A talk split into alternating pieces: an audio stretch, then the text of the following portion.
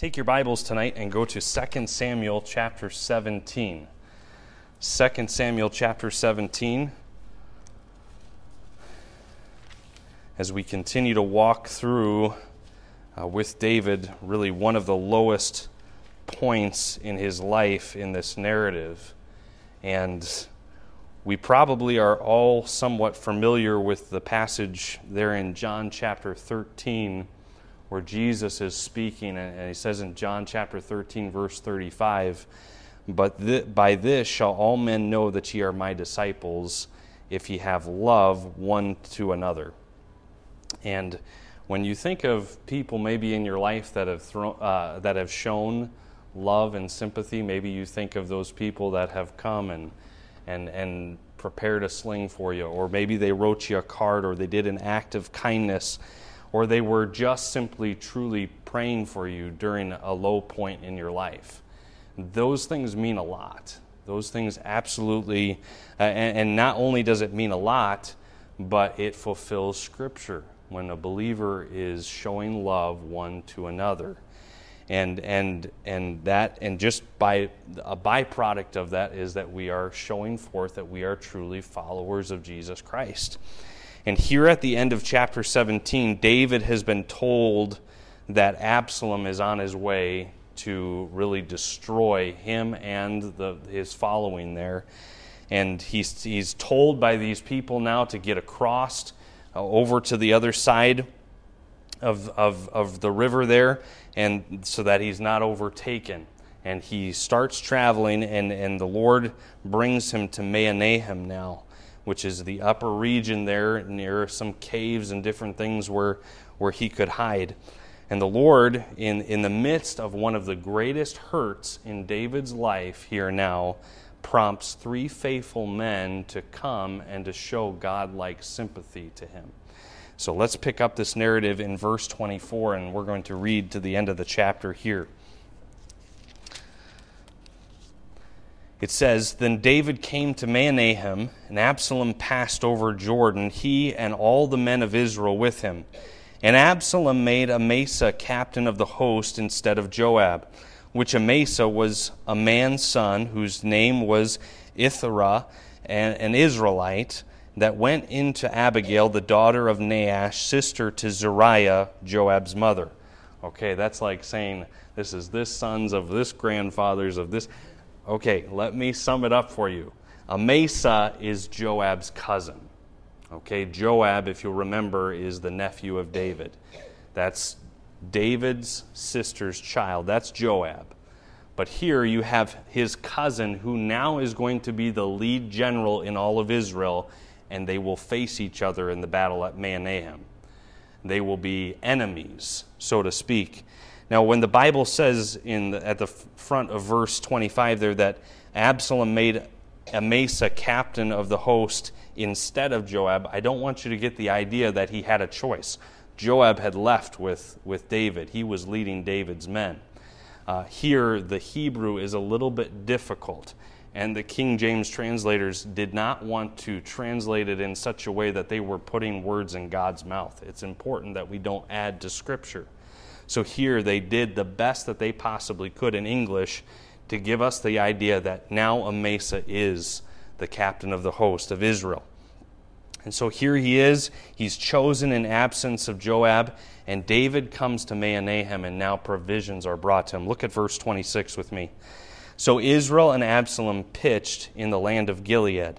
And it came to pass when David was come to Mahanaim that Shobi, the son of Nahash of Rabbah, and the children of Ammon, and Machir, the son of Ammiel of Lodebar, and Barzillai, the Gileadite of Rogelim, brought beds and basins and earthen vessels and wheat and barley and flour and parched corn and beans and lentils and parched pulse and honey and butter and sheep and cheese of kine for David and for the people that were with him to eat, for they said, This the people is hungry and weary and thirsty in the wilderness. Now here we see this, this act of, of, of kindness done, and what I want us to see here tonight is, is this is a, a true example. While it's, it's maybe you, you read through a narrative like this and you're wondering, why did God put that in there? Have you ever read over a, a passage of Scripture, especially a narrative like this? Why does God want me to know that? And here I believe we find an example of how to have God like sympathy and to truly lift up a brother or sister who might be in the depths of despair and might need to be rescued and, and, and, and encouraged. So let's look tonight at, at how to have God like sympathy right here from the life of David. Lord, I pray that as we, we walk through this simple narrative here tonight, or that you would work in our hearts maybe about how we don't have your heart Lord, would you put this uh, heart in us? Lord, would you mold us into the people that have the love and sympathy that will show forth to a, a dying world that we are followers of you and that it is a joy to serve the King of Kings. So, Lord, would you, would you show us here in Scripture tonight what we need from, from your word? In Jesus' name I pray. Amen.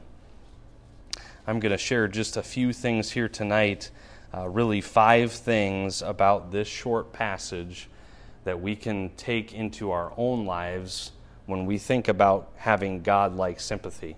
Number one, this, this was spontaneous. It was spontaneous. As soon as they knew about David's trouble, these three men did not wait around. They, they, they, it didn't seem like a burden to them to, to bring all of these things uh, to comfort as soon as possible.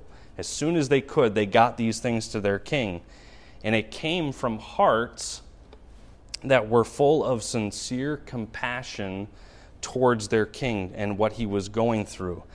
They may not have known uh, that, that, that this had indeed been the character of their own king, but it was to show this type of kindness. If you remember back to when David was dealing with Mephibosheth, when, when he, had, uh, the, the, he found the last person of, of the house of Saul and he showed him kindness. He gave him lands, he gave him servants.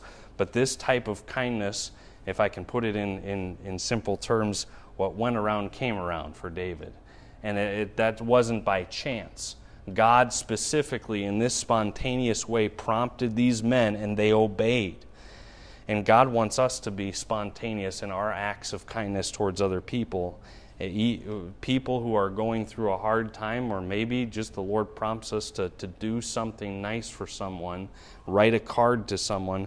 God wants us to be Christians that are looking for ways, that are actively looking for ways to, to love and encourage uh, people, uh, one another especially, as believers. Secondly, it was practical.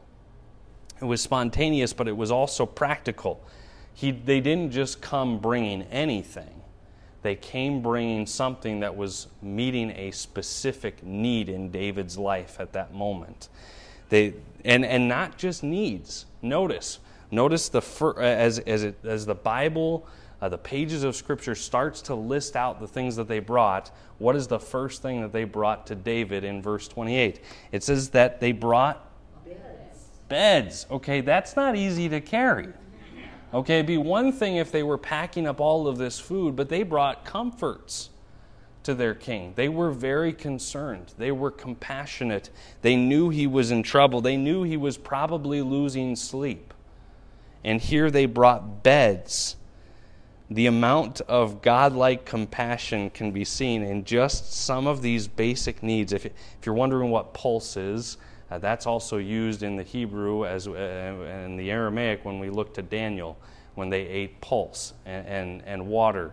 They had vegetables. That's what that means.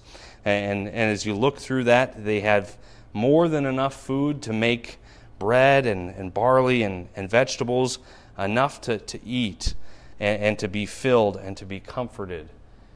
And when someone is going through a low point in their life, uh, you know what? One of the most one of the most practical things that you can do is to bring over a meal. And I know that that's, that's coming to, I don't know, from people that I know have done that in the past. But I'm, I'm saying the Lord wants to use this kind of thing in our own lives to have God like sympathy. Did you know God brought some people a meal in the Bible? He made people meals, He multiplied certain food.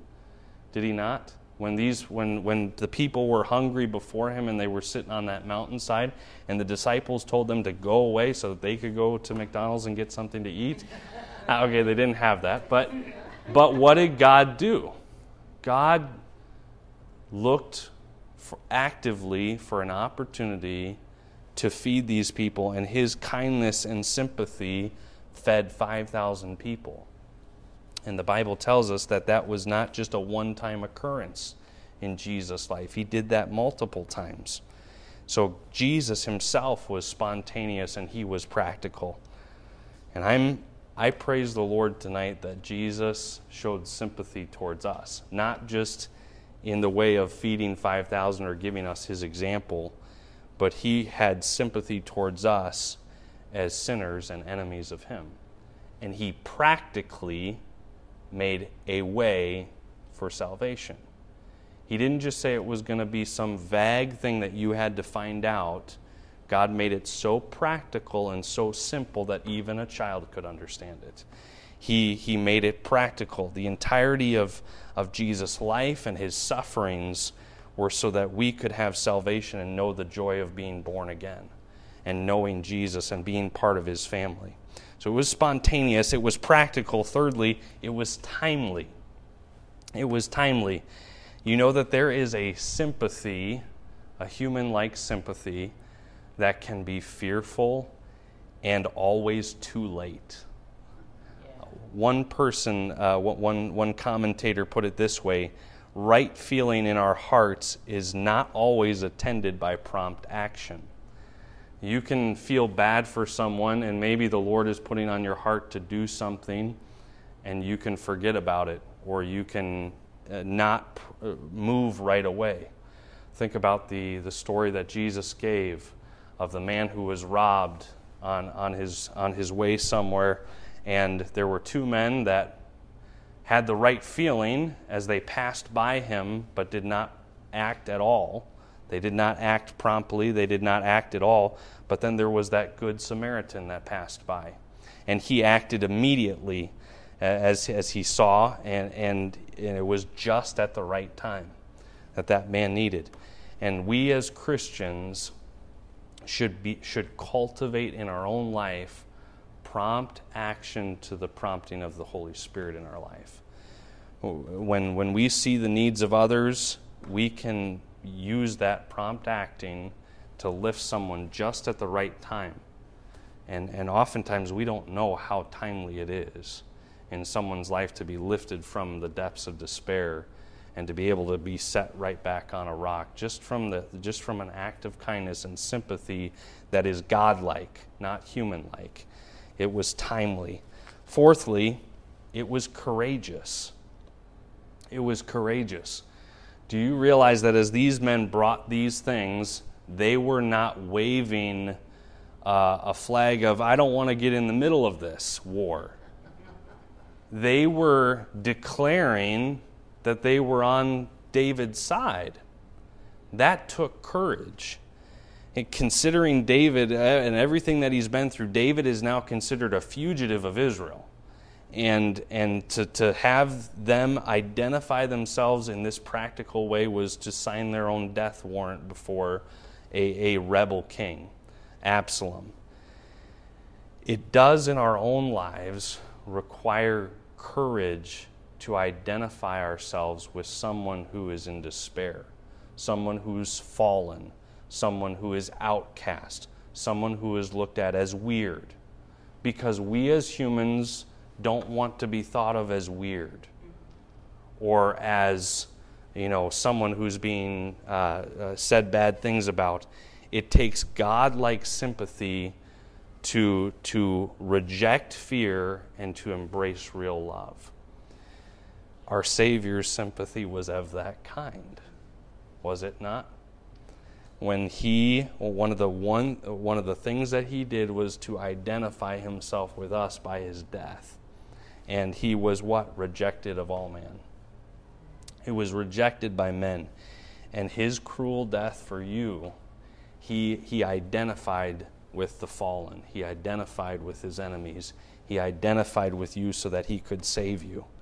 So Real sympathy, true God-like sympathy is courageous.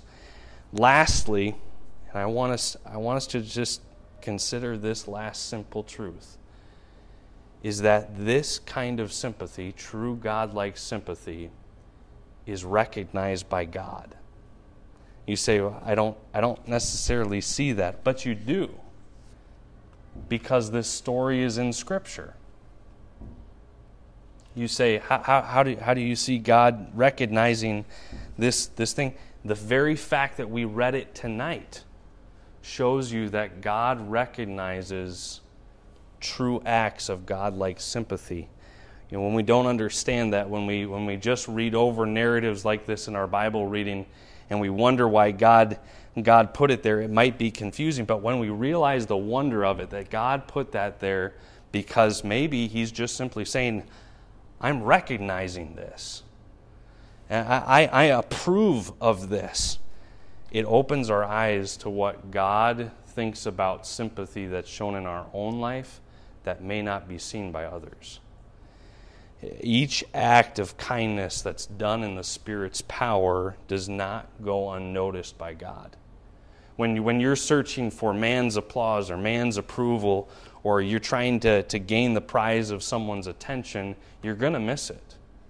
You're going to miss out on all that God has for you. But when, you when, when your love is, is, is shown by allowing God's love to flow through you, and you will always be doing something that, that, that is approved by God.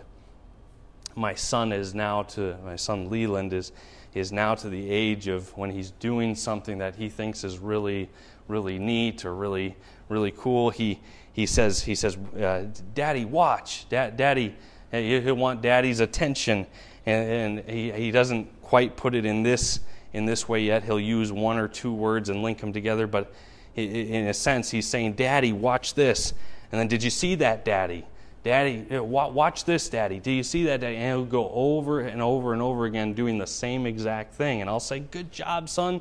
Way to go. And he'll get that approval and he'll want to do the whole thing over again and just and, and get gain that approval again, uh, have that approval again. I'm, I use that illustration. I'm not saying, and I want us to be clear tonight, uh, what I'm not saying is that you have to gain God's approval. Okay? You will never have to gain His love. You will never have to gain His approval.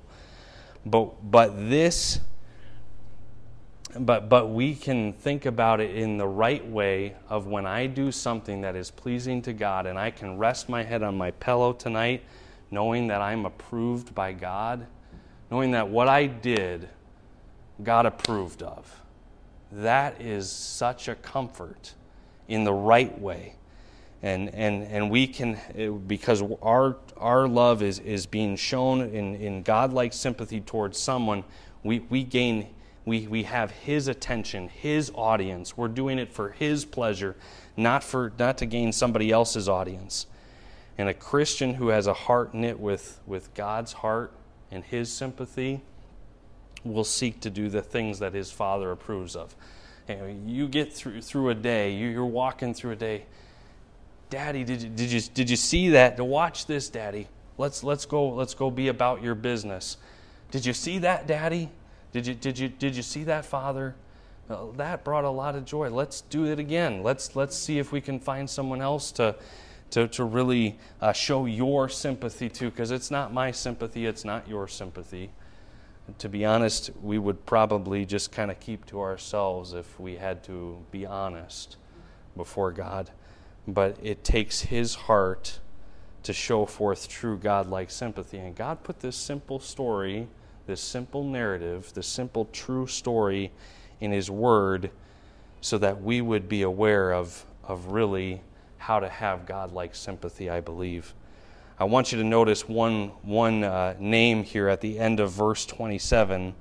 It says that th- there was a man by the name of Barzillai the Gileadite, uh, Gileadite of, of Rogelim.